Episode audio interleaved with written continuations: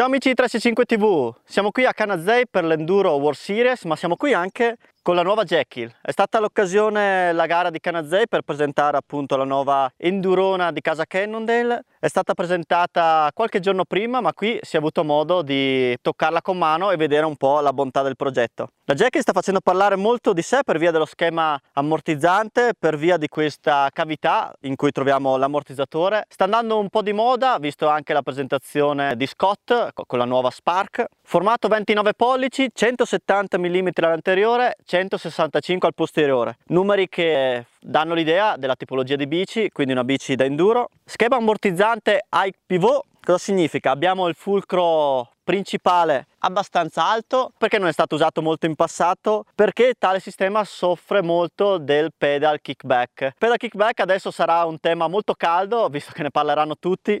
Infatti grazie a questa puleggia si riesce a mantenere il tiro catena sempre ottimale in qualsiasi condizione, quindi non troviamo appunto la bici che in fase di fondo corsa soffre di pedal kickback. Pedal kickback non è altro che appunto quando la bici va in fondo corsa troviamo il pedale che viene leggermente tirato indietro. Siamo stati sempre abituati a guidare così quindi per noi certe sensazioni sono normali ma con la nuova Cannondale si trova delle sensazioni nuove che dopo spiegheremo nel test. Classico quadrilatero, quadrilatero con eh, l'altro giunto basso sui foderi bassi.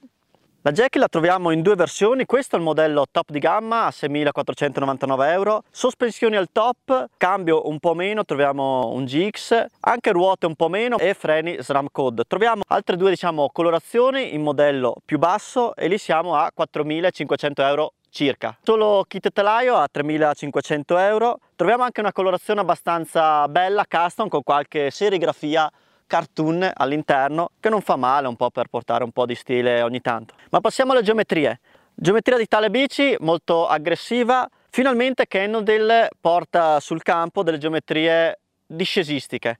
Cannondale ha sempre avuto una filosofia un po' cross countrystica, anche nell'enduro passata la Jekyll scorsa era una bici da enduro però un po' giocosa e non eh, spinta come altre bici. Finalmente i top rider ufficiali Cannondale potranno adesso disporre di una bici fatta appositamente per la discesa.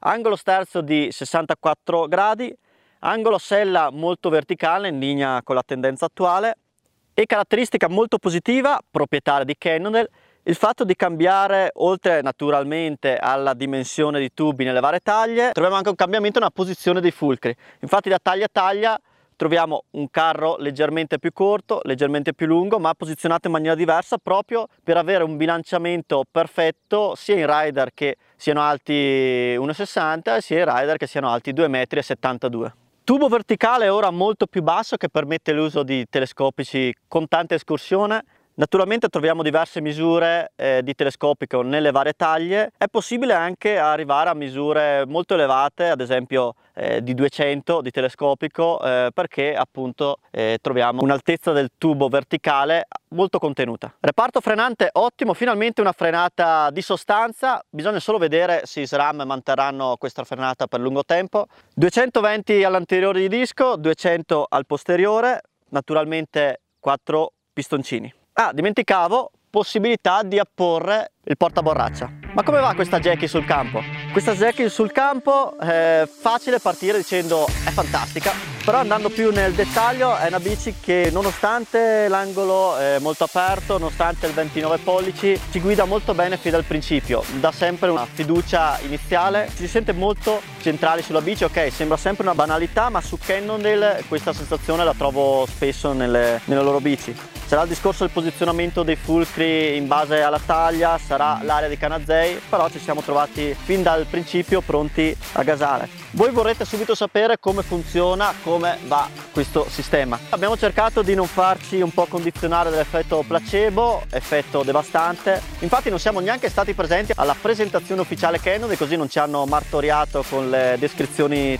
tecniche e teoriche di marketing. Però sinceramente in discesa la differenza si sente. Ok, non si diventerà Richie Rudd, però si sente una sospensione più libera e la si sente molto nei colpi forti, all'atterraggio nei drop, all'atterraggio di qualche salto, lì si sente la differenza. Finalmente sono riuscito a capire anche a livello personale cosa è questo cavolo di kickback all'atto pratico. In sostanza, come ho detto in precedenza, noi siamo sempre stati abituati a girare diciamo, con questo diciamo, tra virgolette difetto e non è altro che all'atterraggio di salti sentire la bici che risponde in modo molto brusca, che si sente è la sensazione quasi di avere meno escursione. Eliminando il pedal kickback è la sensazione di avere molta escursione, perché atterrando si sente proprio una sensazione di morbidezza e di, di fondo corsa illimitato. Giusto per essere precisi, non è una novità assoluta, già in ambito di H, Commensal, Trek hanno già usato tale sistema, però in bici pedalabili, in bici da enduro, Cannondale è la prima che propone un tale sistema. Matteo mi dice che da dietro la telecamera che c'è già Forbidden, c'è già Norco, però forse Cannondale ha anticipato di qualche giorno, forse su Forbidden non so, anzi non conosco neanche tanto il marchio, quindi controlleremo. Davanti a cottanta prestazione in discesa, l'ago della bilancia in salita però si sposta leggermente verso il basso. Complice vari fattori, o meglio, principalmente due fattori, la puleggia, troviamo un leggero attrito in più, ok naturalmente le geometrie a discesa, però poi anche il peso non eccelle L'abbiamo pesata, il peso è di 16 kg, vabbè, comprensivi di pedali in questo caso, anche perché eh, di solito eh, noi tendiamo a girare coi pedali. Il carro è molto compatto, non dà problemi, ormai queste 29 si guidano molto molto bene. All'anteriore, come detto, si trova subito fiducia, va caricata, è una bici con un angolo start 64 gradi, richiede una guida aggressiva, ma penso che è una cosa intrinseca di tutte le enduro moderne. Piccole annotazioni, Qui abbiamo usato molti rapporti agili, abbiamo trovato delle pendenze notevoli. Nel caso dell'uso del 50, quindi del, del, rapporto più agile, troviamo molta rumorosità fat, nel fatto del guida catena e usare il rapporto agile su questa tipologia di bici troviamo molto rumore e troviamo un ulteriore attrito. Tale sospensione, come detto, dà molti vantaggi sui colpi volenti, mentre nelle medie asperità si sente meno diciamo il, il vantaggio di avere un sistema assente di pedal kickback. Comunque sembra una sospensione che lavora sempre in ogni frangente. Gravity Cavity non è altro che il, il buco, diciamolo proprio così, papale papale, dove troviamo alloggiato l'ammortizzatore, attira molto sporco. Abbiamo girato un po' col fango e anche in questa occasione vedo un po' di terriccio all'interno.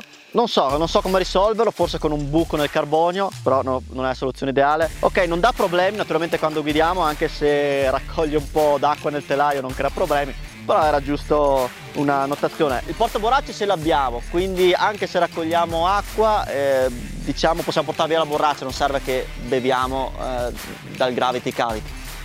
Tolta questa apertura, eh, al posteriore è molto ben protetto, quindi non ci sono diciamo altri ingressi per lo sporco e per l'acqua. Ruote VTB Com Peccato, ci aspettavamo delle ruote leggermente superiori, specie sul top di gamma, e piccola notazione, ok, non abbiamo potuto fare un test di lunga durata, quindi prendete questa cosa con le pinze. Dopo due giornate di riding abbiamo dovuto già mettere mano al tiraraggi e controllarla. Da segnalare la presenza del blocco all'ammortizzatore, non è sicuramente di facile accesso, una volta che andiamo a bloccare l'ammortizzatore della Jekyll rimane ben stabile. Movimento centrale molto basso, in linea con tutte le enduro moderne, quindi è molto facile ogni tanto zappare il terreno, però ci sta, questo dona molta stabilità al mezzo.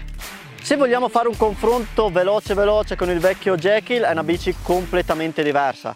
Mentre il vecchio Jekyll era un enduro ma un enduro non troppo spinta, il classico enduro per fare dei giri anche lunghi, tecnici di pedalato. La nuova Jekyll, ok, ci permette anche quello, ma dobbiamo sudare un po' di più. La vedo più propensa in un uso agonistico. Segni particolari, Innovazione, si respira un'area innovativa in questa bici, tante soluzioni tecniche che ci fanno un po' emergere diciamo dalla bici classica in pieno stile Cannondale.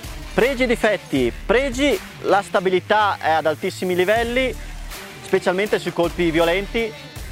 Altra caratteristica positiva è il fatto che la sospensione sembra lavorare sempre in ogni frangente.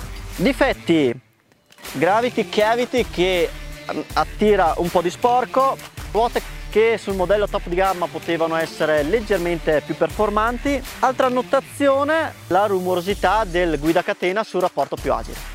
Verdetto finale, un enduro senza compromessi, un enduro che però rispetto alle altre concorrenti è forse la più prevedibile e guidabile fin dal principio, nonostante le geometrie siano votate nettamente verso la discesa. Peccato per il peso e la pedalabilità che non eccellano in questa bici, ma qui la domanda è, cerchi una bici veramente veloce in discesa o una bici per fare lunghi giri pedalati tecnici? A te la scelta.